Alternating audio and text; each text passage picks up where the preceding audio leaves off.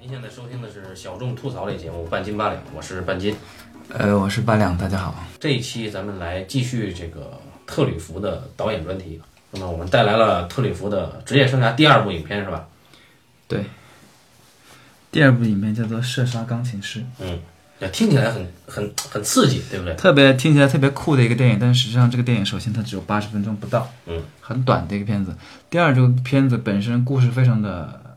故事也非常的简单，结或构者结构其实也很简单。然后第三，它名义上它是改编自一个美国的一个黑色小说吧，相当于说他有一次看到一个黑色小说，大卫古大卫古迪斯写的黑色小说，他看了这个之后，看那个小说之后，他想，嗯，我要拍一部，嗯，类似于这种黑色这个小说这样的黑色电影，然后大家看过的人，大家就明白他这个拍了个啥啊，这嗯完全不是黑色电影，而且。后来，大卫·古迪斯其实并并就是怎么说呢？大家并不认为这个片子跟大卫·古迪斯有什么关系，因为这片儿他真的就是看了一下哦，我要这个 feel，然后他就自己给我啊，就自己干了，对，呃就是这种导演，如果放在今天，就是说他完全我们想请特吕弗来改编我们公司买了一个 IP，啊，特吕弗好啊，啊来了以后啊就拍成这样了，对吧？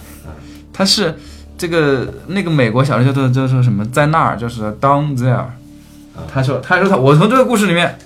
拿到了这个灵感啊，我这个故事啊背景啊人物啊啊我都是一个惊悚片，都是从那儿学的这是骗投资商的。啊对，然后一看哎这完全不是那么回事儿啊，对我看这个片子的时候也是很早，应该是零七年零二零零七年的时候，我看完看这片子又是中间睡着了一会儿啊，然后醒了以后就哎怎么怎么着也没有枪战啊，这这枪战也不不能叫枪战吧，这是最后啊对，反正非常的敷衍。对好，那么呃，这个片儿呢，就是它就没有四百集那么有名了，但是它呃呃，依然是这个导演他在他的呃创作生涯当中比较重要的一部作品啊，呃，嗯而且它非常的有趣，它这种有趣呃，我觉得可能需要看很多的电影，或者说对电影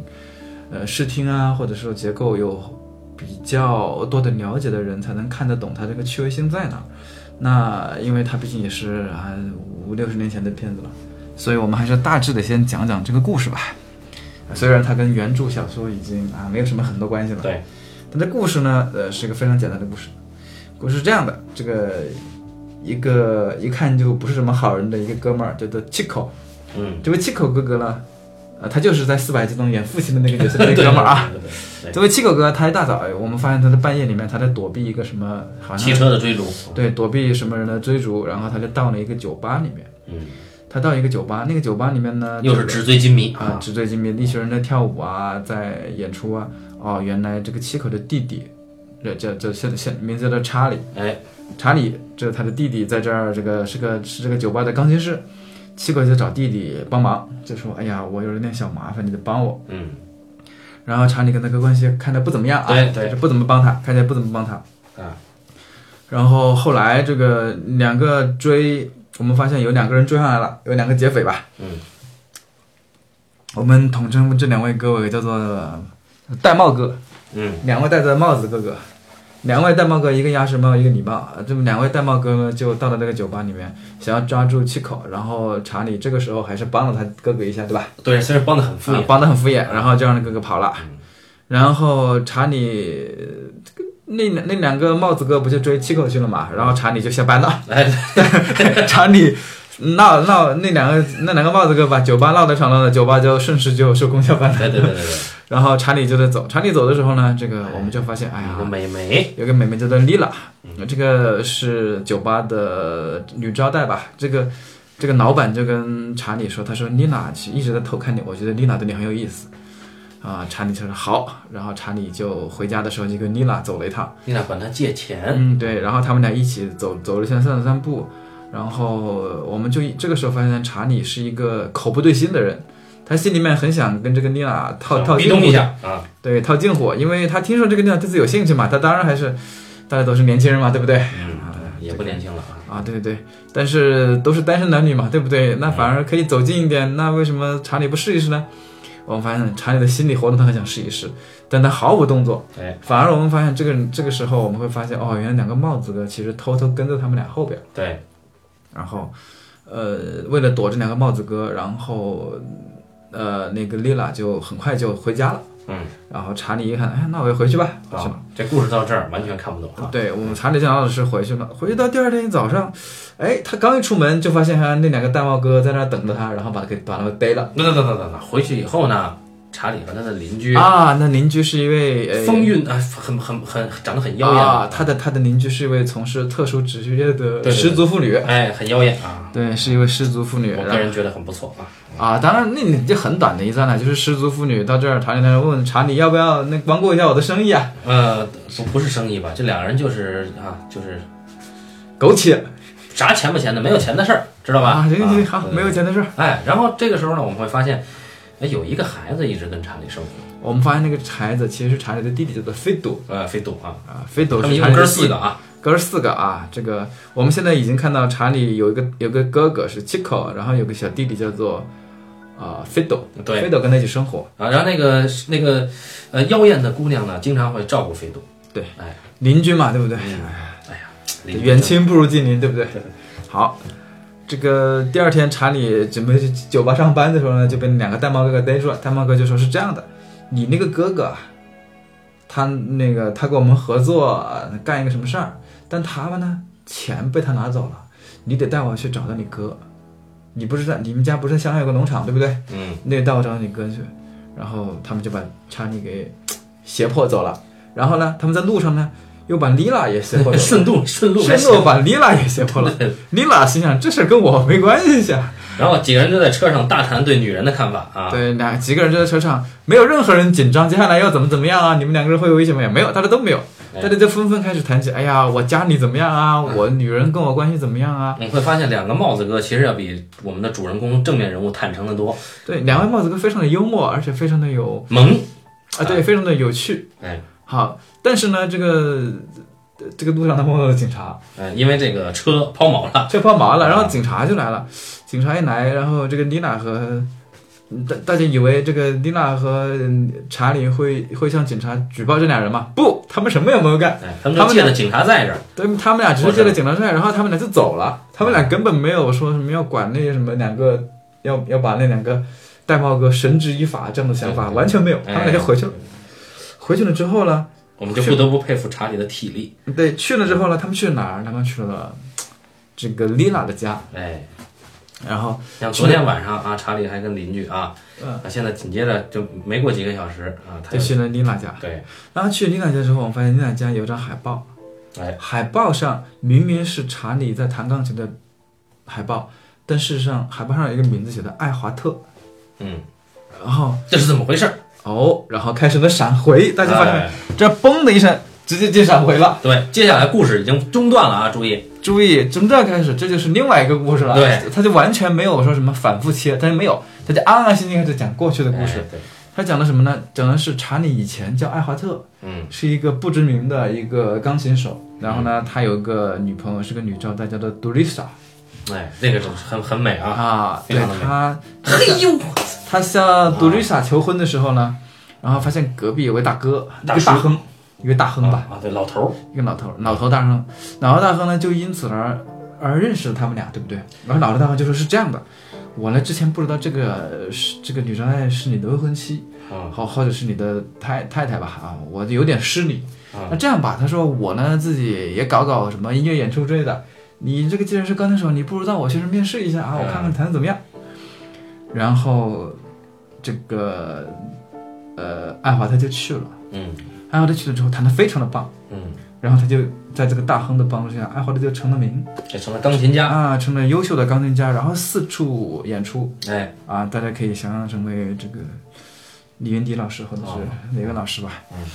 然后爱华德四处演出的时候呢，但是这个时候他跟他太太就是杜丽莎的关系就出现了问题，哎，就是呃杜丽莎就非常的不喜不享受这种四处演出的成名的生活，嗯就很非很非常不满。一开始查理呃对爱华德可能还不是很明白嘛，对不对？他只是以为我们俩这个可能因为我工作很忙，所以我们可能会有点点这个沟通不畅的问题，是吧？哎，而且理解他一开始呢，他是一个很害羞的钢琴家，没见过大世面，对不对？对，他就跟那个他包装他的这个老头儿就说说哎，说我媳妇儿怎么着，觉得我太害羞啊什么的。老头儿说很简单，说我这儿正好报纸上有这么一个啊，如何治疗你的害羞啊，所以你去啊去学习一下。于是这哥们儿很笨拙的就去书店把所有如何治疗我的害羞这个关键词的书全买了，哎，结果他确实不害羞了啊，接下来他就更为走红啊，但是。他跟他妻子好像就是隔膜越来越深，哦，后来哦发现哦，原来他妻子跟这个大亨有过一腿，而这个一腿啊，实际上是一种交易，他跟大亨的一腿为爱华生换来的一次去大亨那儿面试的机会，其实是这样的。呃，然后虽然杜丽莎觉得，嗯，一开始的杜丽莎觉得还是可以忍受，但是随着爱华特越来越成名，嗯，也就是说，当初那个交易相当于是越来越坐实了，对吧？嗯，你如果爱华特因为这件事情他并没有成名，或者是他普普通通只是过了，那么他可能会觉得这个这个这这这件交易，这个性交易可能会反而会淡化。但是当爱华特的一切起因都是那儿的时候，嗯，当目前这件事情爱华特越来越成功，那么过去那个事情的影子就会越不停的放大，嗯，所以在杜丽莎身上他就越来越难以迈过这个坎儿，他觉得这是他一切痛痛苦的根源。嗯，他想把这件事情分开，就觉得他 OK，把我的身体和我的灵魂分开，相当于我的身体跟人家来了一发，嗯但是我的灵魂还是在爱华特这儿的，嗯但是你越这么想，人就会越分裂，对不对？于是他就崩溃了，于但是是我不得不不得不打断一下啊，就一般吧，像实用主义的，像我们这边的人，嗯就会觉得他必须得成名啊，要不我不就白是吧？嗯，对，但是这位狗，我觉得这位杜丽莎可能就不这么想哎吧。对对对对对，然后呃，在一次他们俩吵架之后，杜丽莎就自杀了，跳楼自杀了。哎，注意，就是那一刻有查理的内心独白啊，这本来这独立说你走吧你走吧，你别管我，那查理就在想，我现在应该跪在他的面前安慰他，但是查理的下一个动作是摔门而出，接着查理就听到了砰的一声，哎，他突然冲回了家，一推开窗户一看，他媳妇儿已经跳楼了，嗯啊，，对。然后到这闪回结束了。哎，好，整个整个闪回是完全连贯的啊。对对闪回一结束 啊，然后又回到了爱，回到了现在的查理，爱华特就变成了现在的查理嘛，哎，呃他就然后他就跟那个叫什么来着，叫做丽娜啊，对对，俩人就啊，在一起了。哎，然后丽娜就说：“不，你不能一直这样在一个小酒吧浪费你的天分，嗯，我们要离开这儿，然后重新过上更好的生活。”对，咱回去辞职去，对对对啊，因为妮娜，我们看得出妮娜应该是一个有野心的也是一个家境比较差的有野心的一个姑娘，她哎希望能过上更好的生活。所以他就相中了这只这个潜力股、蓝筹股。 ST 啊，对吧？啊停牌的。然后这个呃查理就想，那行吧，然后他们俩就回去辞职，辞职。但是辞职的时候呢，因为妮娜一直都知道那个长得像大猩猩一样的老板其实是特别喜欢她的，对对对，所以呢，那个妮娜就跟老板就是有点儿在辞职的时候言语上的冲突他吧鄙，视人家啊，她比较鄙视这位老板嘛。老板也生气了，老板说：“我操，你是怎么就走了呢对啊，？”啊， 然后这位老板就和查理就打起来了，对然后打到一半儿了，然后两人本来想歇会儿。啊，对对对，真的歇了一下，真的歇那会儿，聊了想，后来老板说不行，咱俩都打穿了，然后要是没有个结果的话，那个站在旁边那些楼上的看戏的那些邻居们会笑话咱俩，咱俩再打一会 儿吧。结果没想到这样来打，那老板还真的动了真动了真火，不对知道他想把查理给掐死。对真想掐死。然后查理在就就是意外失手，然后不小心捅了老板一刀。啊，捅得很准了。然后我们发现捅那一刀之后，接下来的事情非常的神奇。现在老板娘居然帮着丽娜一起把查理给藏起来了，就是不让查理被警察抓到，然后才报警。然后后来我们会发现，查理在老板娘和丽娜的帮助下，最终他成功的逃走了。等等等会儿，我不确定那是老板娘，但是但是之前那老板娘确实表露过，她跟查理的哥哥跳舞的时候，嗯老板娘也是风韵犹存吧，嗯，她表述过我其实对查理啊也有点那个啊，对对，反正就是人人都爱查理啊。然后这个妮娜就开着车带着查理走了。然后快到家，快到他们那个查理的乡下，乡下家的时候，查理跟妮娜道别，说：“妮娜，你走吧。”他说：“我得自己留在这儿，我不能，因为我现在已经是逃犯了嘛，对不对？嗯，我我这个我这个不能跟你，呃不能再把你拖累了，你自己回去吧。他说的没这么客气，他说你走啊，你走啊， 类似这种。”大概就这个意思对，对反正就走了。啊，对，然后另外一条线索我们会发现，这个两位戴帽客他们找到了查理的家，然后他们把查理的那位邻居美丽的失足妇女邻居给打晕了，啊，然后不也不是打晕，把她反锁了，然后还绑架了这对个，绑架了飞斗，对，通用飞斗去找到了这个查理他们的老家，也就是两位大镖客已经追杀到这个乡下别墅来了。哎，这个时候而查理一个人守着家啊，然后他两个在楼上睡觉，对，因为他以前有个七口一个家，还有一个叫做还有一个兄弟叫做 Richard 还是就什是么大哥啊，对，反正就是那两个兄弟。然后查理深深的觉得我们家怎么一家都是贼啊！嗯，我那两个，他他这个时候才搞清楚，原来是他的两个兄弟跟那在一个什么印就是印钞厂还是什么厂工作吧，还是没有专门要给银行送钱。嗯，结果这俩人呢，没有给银行送钱，反而跟那两个戴帽哥一起说我们把这个银行的钱拿走，哎，虽然合伙了，但是合伙呢，了，但是他们又反而又背叛了那两个戴帽哥，然后对他们俩兄弟自己把钱又拿走了。哎，这查理，我看到这儿了，就觉得查理他们家真的是，嗯，人品有严重问题啊，他们这个家庭的人品都非常的有问题。对，然后所以这个是查理很悲观心想，我的两个兄弟啊变成了这个打劫匪，我变成了杀人犯，哎这真的是太惨了。正在绝望中，哎，那个丽娜又来了，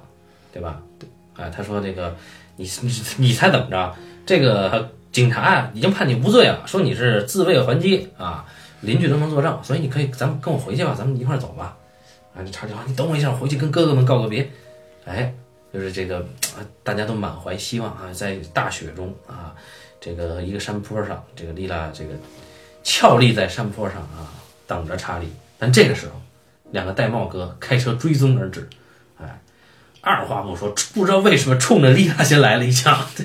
直接把丽娜干倒了。干倒以后，丽娜就滚下来了嘛，滚下来了，正好查理出来了嘛，查理一上就往丽娜那儿一扑，有人啊你怎么了？这这好死了。然后查理这会儿正在就扑在丽娜这儿，这个时候呢，这两个戴帽哥呢就终于发现了啊，其实他们是来剿灭查理的两个哥哥的，于是他们就把他们就想攻进这个，呃，他们这这这个大木屋。两个哥哥呢，当然也一人有一把枪，就还击，于是，一番啊很敷衍的枪战之后啊，呃，好像他们四个人也没说谁死谁谁活，就走那四个人从来没管，啊就走了。就是到了那个查理一看丽拉死了，嗯，然后再下一个接过去，就已经接到查理又回到了酒馆，他又变成了一个无籍籍无名的钢琴师，照样跳舞，照照样去弹钢琴。嗯，然后这个时候酒馆来了一个新的笨手笨脚的女招待，哎，影片就结束了，对，哦一个轮回，然后就结束了。这片子评分不是很高，有道理哈，大家是吧？呃，对，这个价这个片子当时评价没有那么高，这片子很诡异。嗯嗯但这里边女演员个个都好看哈。嗯，这片子嗯有几个熟脸啊，就是在在他的片子当中前后还出现过的，一个就是演七口的那位大哥，对吧？呃就是在四四百百下集里那爸面演爸爸，然后演妮娜的是玛丽杜布瓦，嗯她演了很多很有名的片子，包括她呃陈立夫的后部片子，就是《足与战》的时候，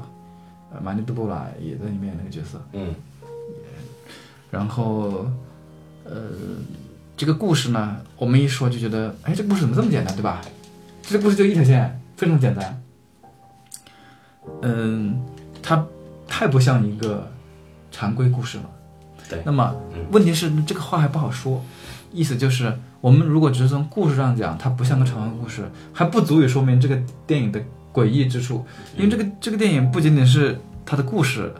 很不常规，它这个拍法从头到尾它都很不常规，它有无数的，你就会觉得这完全是，就是从常规的角度上讲，你会觉得它是一个完全无效的做讲法，它为什么要这么讲，觉得很怪异。嗯那比方说一开影片一开头，一开头第一个出现的人是七口，七口在跑，经典黑色电影的追逐戏，啊，七口在跑嗯，然后七口在跑之后呢，他路上他他他撞 了遇上了一个哥们儿对他自己撞到了那个电线杆上。啊，然后躺地上。但事实上，他其实撞的并不重啊，嗯我们大家都没有懂，他可能只是撞了一下，撞躺地上。然后这个时候有一哥们儿把他扶起来，一个中年大哥，一个下夜班的，中年大哥把他扶起来了嗯。扶起来之后呢，然后七口就跟这个中年大哥有一段对话，一边走一边聊。面对面聊就聊婚姻，哎，聊孩子。那个大哥一直主要是那个大哥在说话，嗯那个大哥就说：“哎呀，我以前跟我老婆关系也没那么好。”那后来不知不觉就就结了婚，然后等到现在有了小孩之后，我觉得，嗯，我应该是挺爱他的。你会觉得，哎，就是你会想，哎，这到底是啥戏啊？啊，对，你就想那两个哥们儿怎么还没有追上来？啊对，第一，这是要想展现这两个哥们儿有有那个车是在追他吗？其实一开始你是看不出来的。嗯你会感觉好像有辆车在追，但是因为这个时候那个车已经没了，嗯，只剩只剩下七口和这个路人甲在那儿扯淡呢。对，非常宁静，啊，非常悠闲的这两个人在扯，然后扯完，然后道别，然后你会发现这个路人甲真的是路人甲，他后来再也没有出现过。 对，姐姐说前面说了几分钟说了一通，嗯然后你会发现哦，好像也没啥。对本身影片就没多长，对呀、他还让他讲了至少得有一两分钟，嗯，不止，我觉得好像有三四分钟了，就是他俩哒哒哒哒哒哒，因为他们俩要要探讨爱情啊，要探讨家庭啊，对，探讨了好多了，然后探讨好多之后就没了，嗯，然后这个这个这个路人就再也没有出现过了。 你你会觉得这个太神奇了，哎呀。然后第二个就是，嗯，两个啊，你还说有奇怪的啊，就是这个这个就你会觉得这个跟一开始的题目好像搭不上，对不对？对，然后到了第二个部分，到第二个部分之后呢，就是在那个酒吧里面，呃，查理和见到的七口，嗯查理就说你不要来烦我，对吧？嗯很明显他们俩兄弟关系不怎么样。嗯，然后这个时候七口就开始闹啊，就说就在酒吧里面，他谭金龙就开始闹，就说哎，可不得了啦！啊，你们这个给你们弹琴的是一个啊，曾经赫赫有名的是吧？李李云迪老师是吧？嗯，啊钢铁侠在这儿用这种破钢琴啊，去给我给我换换一个高级钢琴来是吧？哎巴拉巴拉巴拉巴拉说了通，说了通之后呢，然后也没人理他。嗯，好，到这儿的时候演了一长出戏，就是说一番儿都是讲这个两兄弟怎么见面啊，然后七口怎么在说我这个弟弟啊。对。然后说得通之后，到最后才出现那两个戴帽客，嗯，第一次出现。然后戴帽客一进来，但是你知道那是戴帽客啊，嗯因为因为之前反正你知道了，啊，因为查理问了他，他说嗯追你的人什么造什么造型，然后七口就说，哎呀，一个戴着宽边帽，一个戴着什么鸭舌帽什么帽檐之类的，哎，这个这个问题啊，在那个点儿上问这个问题很奇怪。对，你问为什么要问他长什么造型呢？一问正常人问为什么追你，对不对？但没有问， 对，嗯他啊，他事实上也问了，但他事实上那但是那个呃，或者问到这儿你就别往下七问口了。七口就说我们做过什么生意之类的，啊一听就是妈妈的不靠谱。后觉得，哎呀，这个好像跟主线没什么关系。哎，然后那两个戴帽客来，戴帽客一来呢，非常的敷衍的，然后七口就跑了。嗯，这个跑了之后，哎，你会接下来，你接下来想，哎，哎，常规故事上讲，那这个黑色电影到底应该讲啥呢？你因为这个事儿好像跟查理没关系，对吧？对啊，但是片名又跟查理有关系。而偏偏接下来又是那个大猩猩一样的店长跟查理讲丽娜是怎么喜欢他的，嗯，这就很怪异，这就跟之前的好像又没关系了，就是跟跟七口跟他们的事儿一点关系没有。嗯然后这个没有关系，然后这个其实那个啊，他的邻居没那个风情俏邻居，啊，其实跟这儿也没啥关系，对吧？对对对，啥也没有。他们，你包括你，你包括，其实这个有没有关系吧？不是说这个戏的问题，而是说你在戏里面，他每一次你的事情，这个人物吧，你会觉得前前后是有联系的，但是在当下那个人物他谈论的东西有是完全没有关系的。比方说，呃，我们一开始说了这个一一片头，他们谈论家庭和爱情，对吧？跟一个路人，西口跟一个路人谈论家庭爱情。嗯然后后来，呃，查理碰到，呃，他的风情俏邻居之后，他们讨论什么？讨论哎，这个衣服怎么怎么样啊？我平时穿什么衣服啊？那个包括邻居是这样，哎，我以前在什么也在什么戏马戏团还是什么的巡回表演啊，嗯讲的都是跟跟这个主线其实毫无关系的事情，嗯就你会觉得这个这个人物总是会在跑偏的途中，对，始终在跑偏，而最跑偏的是我们的钢琴师本人，他他是非常跑偏的，他就呃他他每次他心里在想的是什么，他做的就是另外一回事儿。 他每次心里想我要怎么怎么做，然后他一做做的就是另外一回事儿。而且他跟整个事件无关，对不对？你说想通过他找到他哥，那找就找吧，对吧？结果还故意让他脱身，脱身以后呢，他也他感觉他对这两个人啊也不是很反感，对，他也、啊他也他也也不没害怕多，对他也没多着急啊。他也没多少解，他说那个女孩跟他说，丽娜他们俩从那个两个戴帽客那儿呃逃走之后吧，嗯丽娜跟他说，哎，他们俩还会来找我们的，他们知道酒吧在哪儿。嗯然后这俩那女孩着急，这个这个刚开始也不是很着急，她也不怕，嗯嗯，并这并没有说别人把胁迫了我，我要去找人啊，把他们关起来或怎么样，没有，啥也没有。啊，然后俩人就去家里了。啊，这接着这这段戏真是匪夷所思啊！就射杀钢琴师的钢琴师终于出场了，但是跟他这个影片现代时空的故事没有任何关系。他讲钢琴师是怎么回事儿，对吧？对，也就是中间他就完全跳戏跳了一大段就没了。对。然后我就原来第一次看这片的时候，我一直在等，到底这个钢琴师接了个什么任务，最后要射杀他呢？啊，为为什么钢琴师要牵涉其中呢？结果到最后我们看了也没有射杀掉钢琴师，对吧？对啊，第一没有把钢琴师打死，第二完全不明白，就是，就是这钢琴师他从我们讲到这儿啊，呃，还有一个更更更，他有一些很有趣的拍法，这个这个也是我倒觉得他有很多地方的拍法上才是他的很大的进步，或者是说无拘无束的那种想象力更棒。嗯、查理去找那个大亨去面试，嗯我们发现他走到那个店里面，然后他现在首先听到了一段小大提琴、小提琴吧，嗯，小提琴，小提琴，叮叮，嗯，拿的很棒。听完了之后，然后他到门口的时候，他没有敲门，嗯这个是门自己拉开了啊，有一个女孩拎着提拎着琴出来了，嗯然后查理就进了那个屋子，然后女孩拎着琴走，然后接着跟女孩儿了，接着镜头就一直跟着女孩，女孩走到走到中途突然想起来钢琴声，然后女孩停下了脚步，听了一会儿，你会觉得女孩有什么反应吗？女孩没什么反应，女孩就接着走，哎，然后镜头就一直跟着女孩离开了那栋楼，然后一直出了那个院子，走了没了，就钢琴声一直都在，但是从来没有给过任何面试的场景，那个面试的场景，所以我觉得，嗯，那场戏可能没拍吧，他可能后期找了段声音把那个配上去了，哦，有可能，所以这个很奇怪的，就是，但是啊，大家要注意了，那个女的小听家只出现过那么一次，对，就跟一开始的那个下夜班的哥们儿，偏偏她有很长段镜头就跟着那个女孩的中景和近景，嗯，这这这个给法是很古怪的，你会觉得你他给的那么长的镜头，你会觉得这个这个人物应该很重要吧？嗯不，他就出现这么一回，以后就再没了。 然后然后当时我看到这儿，我想啊，这样也行吗？哎，那姑娘长得也不错啊嗯那只是另一回事儿了。啊，我为什么说这个配音？我是插一句啊，因为他的前面几部片子都是后期配的音，嗯所以我当时想，非常不无恶意的想，他肯定是没拍这个镜头，嗯但是我看的时候又觉得虽然很怪异这种给法，嗯，也可以接受。啊是就可以接受，就是它这里边弥漫的那个东西啊，它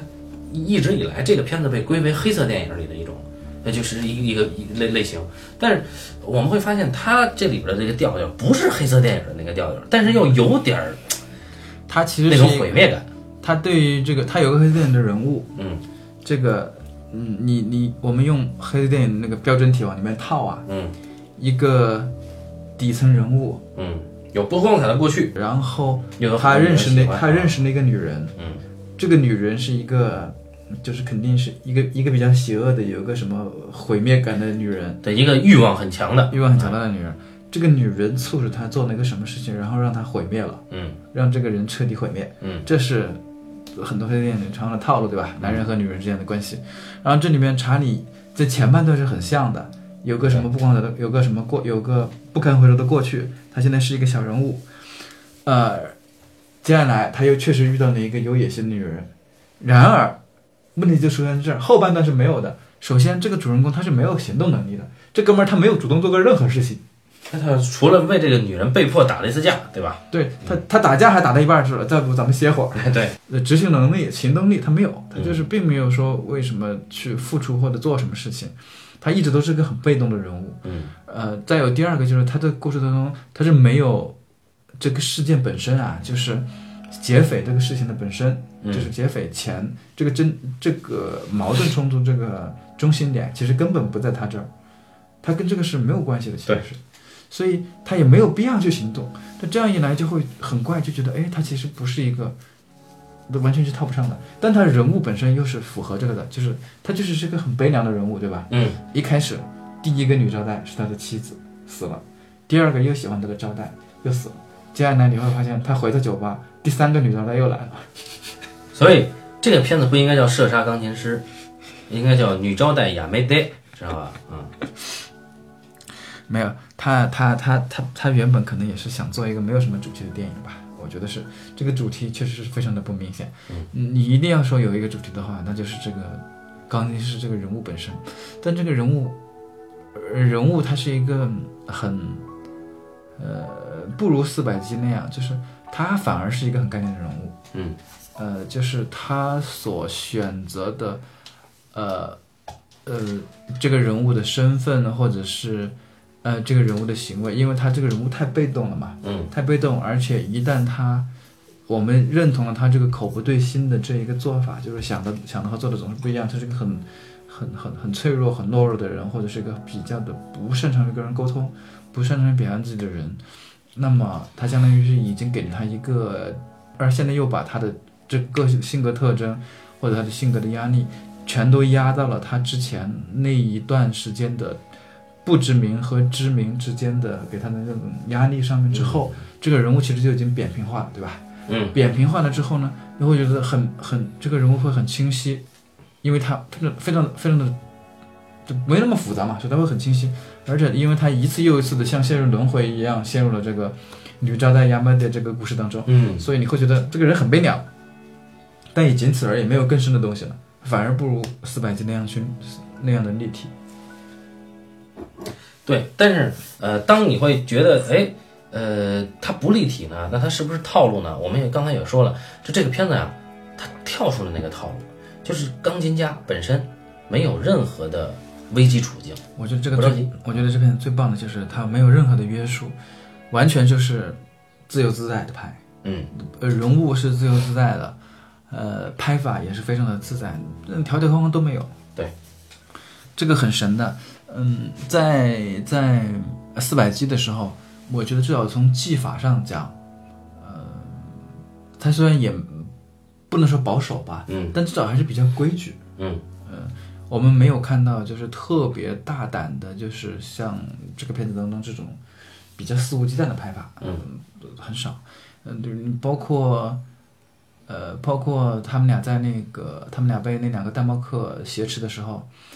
他们说了一大堆女人的看法，什么看法。我看到这个时候，我突然想起了低俗小说的开头，哦，对吧？呃，两个杀手范德尔·杰克逊和特拉沃尔塔，他们两个人在车上，明明说是杀人，他们俩就扯别的事情。哎，聊一聊汉堡。聊聊汉堡，聊聊那个荷兰还是丹麦什么地方，阿姆斯特丹吗？嗯对，聊聊那边的东西。嗯啊，我就当时看那个，看到看到钢试着钢琴的时候，我就想，哎，我觉得怎么跟那个有点儿，有点儿相似之处啊。当然这是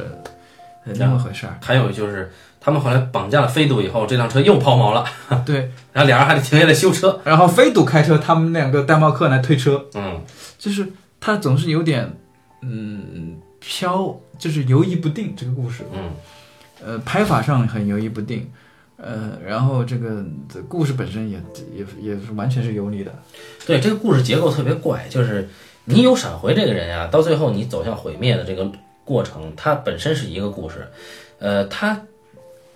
但是它完全没有必要是通过那个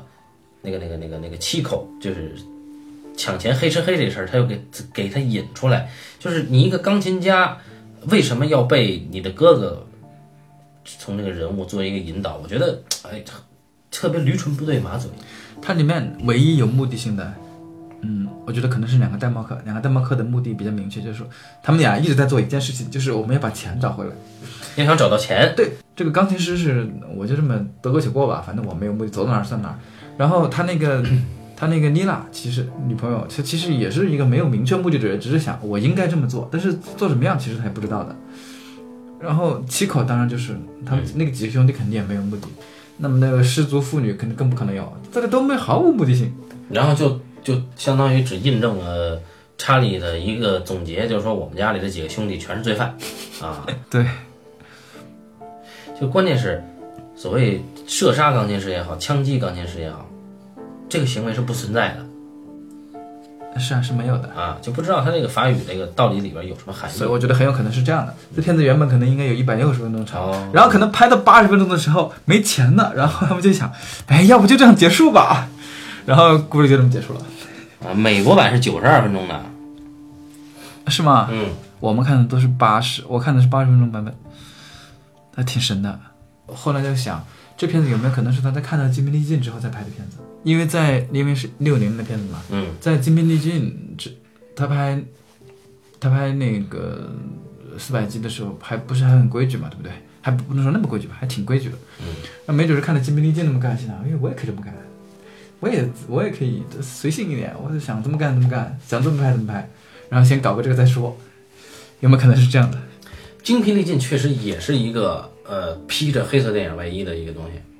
只不啊过、对啊只不过没有这个那么明确，就是说。呃，我这个钢琴师出来是被这个女人给彻底毁成这样了。然后之前我还毁过一个女人，嗯，啊，这非常典型的类型片套路啊。他他有我我想他应该是有向美国人学习，就这个片子嗯，应该有向美国人学习的地方，只不过嗯他可能学到一半儿就觉得好像美国人太笨了还是怎么回事儿，也没怎么学了。但是有些东西学到了，我觉得这片子很活泼，非常的非常的亲切，非常的活泼，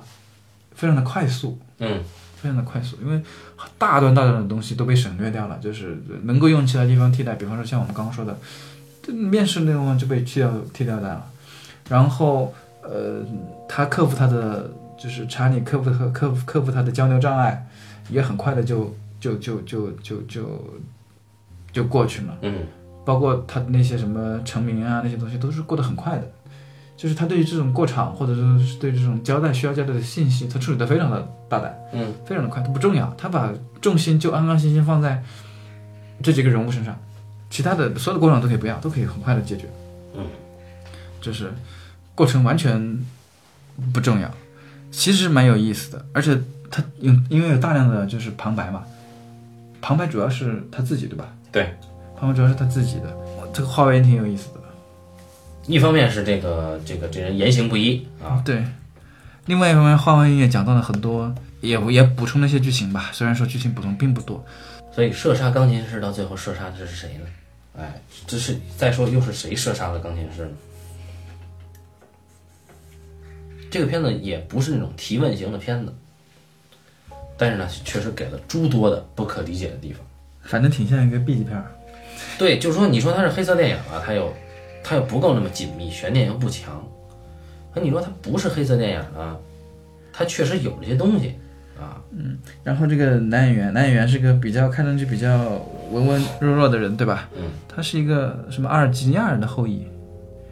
然后呃，他的本名就叫查理，查理阿兹纳乌尔，也饰演查理。他是一个很有名的歌手。有意思的是，他们说他的歌曲就是讲的也是一些社会风气上的一些比较，主要是嘲讽一些社会风气啊，或者是一些讥讽啊，反正一些挺悲观的一些东西吧。嗯，结果感觉到是跟《射雕钢琴师》这个片子很像啊，也是不怎么积极，然后也比较的那个，比较的有有很多的嘲讽。对，说到这儿，就是我们要聊一聊，就是说，你像这个这个故事，包括这个四百下里面这个故事，我们会发现啊，呃，主人公并没有明确的欲望和这个被夸张渲染的处境啊，就是你不是非得这么做，然后呃你也不是呃忍不了啊，你也不是说呃就是被命运所裹挟着，都不是。那么，呃，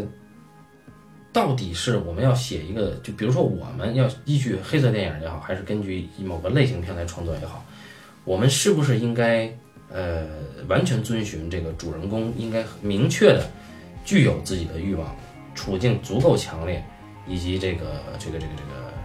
后面的这个延展性。打开了以后，对不对？我们是不是要这么聚焦？就是说，作为这个你，你比如说，我们现在教一个类型片的剧本或者说故事，那对方肯定会说：“哎，你这个人到底想要什么？”哎，我们我们不知道，没有那么明确。如果要按照《射杀钢琴师》这个东西，我们把它还原成故事大纲的话，我相信很难通过。他其实想，他想讲的是什么？他他不能说这个人什么都不想要，他他要逃避过去的这种画面，对不 对？嗯他要逃避过去的画面，然后呢，但是他又是一个很害羞，就是对外界是很很很排斥的一个人。他最后怎么办呢？他只能重复做他唯一的一件事情，就是弹钢琴。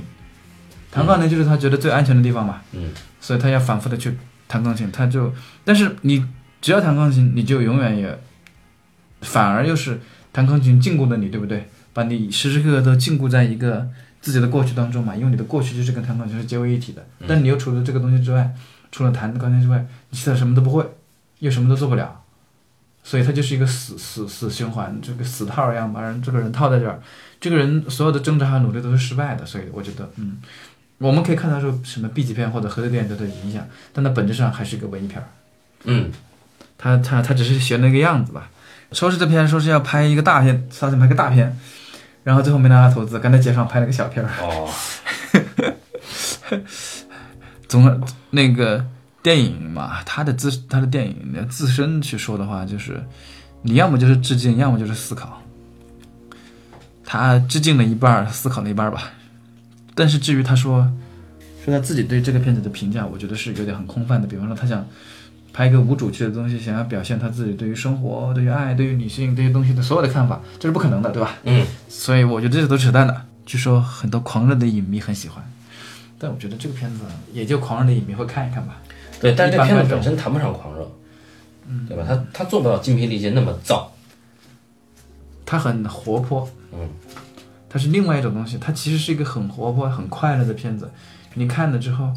你会觉得它很聪明，然后它没有任何的笨拙的地方，就是始终是一个很，你觉得这个东西很平庸，我觉得它处理的始终都很聪明、很厉害，嗯，这是很佩服的。嗯，呃，但你如果是抱着另外一种什么看一个温馨感人的故事，那就算了，那没有，它蛮失落的一个东西。就是说，呃，你我们会发现查理他逃脱不掉他作为这个钢琴师的这个过去，对不对？他本来你逃脱到一个女招待，后来遇上第二个女女招待以后，女招待说、哎、不行啊，你得回去弹呀、对吧？哎，他本来想着我操，我出来就是为了快乐弹一弹，现在你还让我回去弹，啊，你不弹你怎么养活咱俩是吧？这开始了，那里面有一个什么，那个 最逗的就是那个那个戴帽客说，如果我说谎，我妈马上就死了。结果下一个就 对对嘣他妈倒了， 然后而且那个拍法特别像美国早代早期默片，当时我心想，这样也行啊。就完全不知道他他怎么想，他不是一个经典的态度去去叙事他，翻唱的特别的戏谑，我觉得、 逗死我了。然后，呃，包括呃一开始那个一一酒吧里面一动乱，然后有一哥们儿马上开始唱歌，唱那个野草莓，我心想啊，这样也行吗？ 然后真的就这么过去了，一路唱着唱，然后大家接着爱跳就接着跳，啥事儿没有，啊，挺逗的。呃，这个片儿吧，反正给我印象最深的就是我要看他后面的片子，我才意识到这个片子对他来说应该是个蛮重要的片子。哦，就是你看它里面用的很多的手法，首先在四百集里面你看不见，但是这些手法在足语战里面是能看见的。嗯在足球站里面，他就大量的用这些，就是很很久以前我们已经不用的手方法，或者是在当时会觉得太过于大胆，或者是太跳跃，太让观众，甚至是让观众出戏的那种办法，嗯他都已经非常随意的用了。只不过在足球站里面，他用的更加的舒服，用的更好而已。所以从技法上讲，我觉得这个社交钢琴师真是可以学啊，我是挺神的。嗯，他的前两个片子都是在街头自己拍的，总共也没多少人，把它拍完的。看钢琴能看出来，他他呃，再往后面说吧，再往后面说的话，再说后面的片子的时候，再提到前面两个会更加的、呃能够看到他的这些创作，因为他当时确实是很很穷，没什么钱拍这些玩意儿。行了，这个还有什么要补充的吗？没有补充，就是我是觉得，你看这个片这个片子，它分数也挺高哈，然后很多文艺青年也挺喜欢，甚至黑色电影也老提它。但是我总在想啊，就是说我们作为一个剧本儿啊，从这个延伸出去，作为一个剧本儿，呃，如果说我们表现的像他一样这么暧昧，对吧？我觉得可以用暧昧这词，因为其刚才提到了其他几个都不明显嘛。呃如果这么做的话，恐怕你要有强烈的就我我我我其实想表达的意思是我今天依然不能理解为什么《射杀钢琴师》是一个很成功的片子，他并不成功啊，就是口碑还挺高啊，对不对？我觉得他的口碑很高，这完完全全取决于他的大胆。哦，或者说它是特里弗的第二部影片，嗯，对嗯我我我是口碑放很多情况，对不对？就是我觉得这个不用考虑，不用考虑那么多了。有很多的评判标准，你看你从哪个评评判的标准来去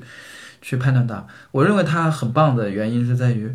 嗯，我能够很清晰的看到一个对于电影的技法或者是呃视听，就是很一个很敏感的人对于电影技法是如何很快的去学习和掌握，以及如何很很很有天分的去使用，这个是很厉害的，嗯我很佩服。嗯，以及这这个这个片子在它的最好的几个片子当中的承上启下的作用，这是它的优点。至于你从这个故事结构上讲或者怎么讲，我觉得呃，其实一般呐、它的优点在于，它优点在于它选女女演员的眼光是吧？它的优点在于它的戏单场戏都处理得很好。嗯，但是我们从整个结构上，我们会觉得你你肯定是过不了我们国过嗯过不了所有的电影公司都过不了。但是你要只把它单场戏捞出来都很厉害，单场戏的处理、单场戏的呃调度都很强。所以主要是看导演。对，这个是纯粹是看导演，没别的。好，那么反正这部片子啊，我个人是就只是觉得挺挺特别，但确实起不来起不来什么起不来什么点能去把它聊出来啊。呃大家大家就还是自己可以看一看啊，把它作为某一种的有有有很有个性的黑色电影去看一看也行啊。到了下一步就该聊这个他的最成名作品《足与战》，对吧？朱尔与吉姆啊，那么这片子应该是很多这个文艺青年心目中的呃 number one 吧，对吧？啊，那么我们就期待下一期啊，感谢大家收听今天的半斤八两，咱们下期再见啊。再见。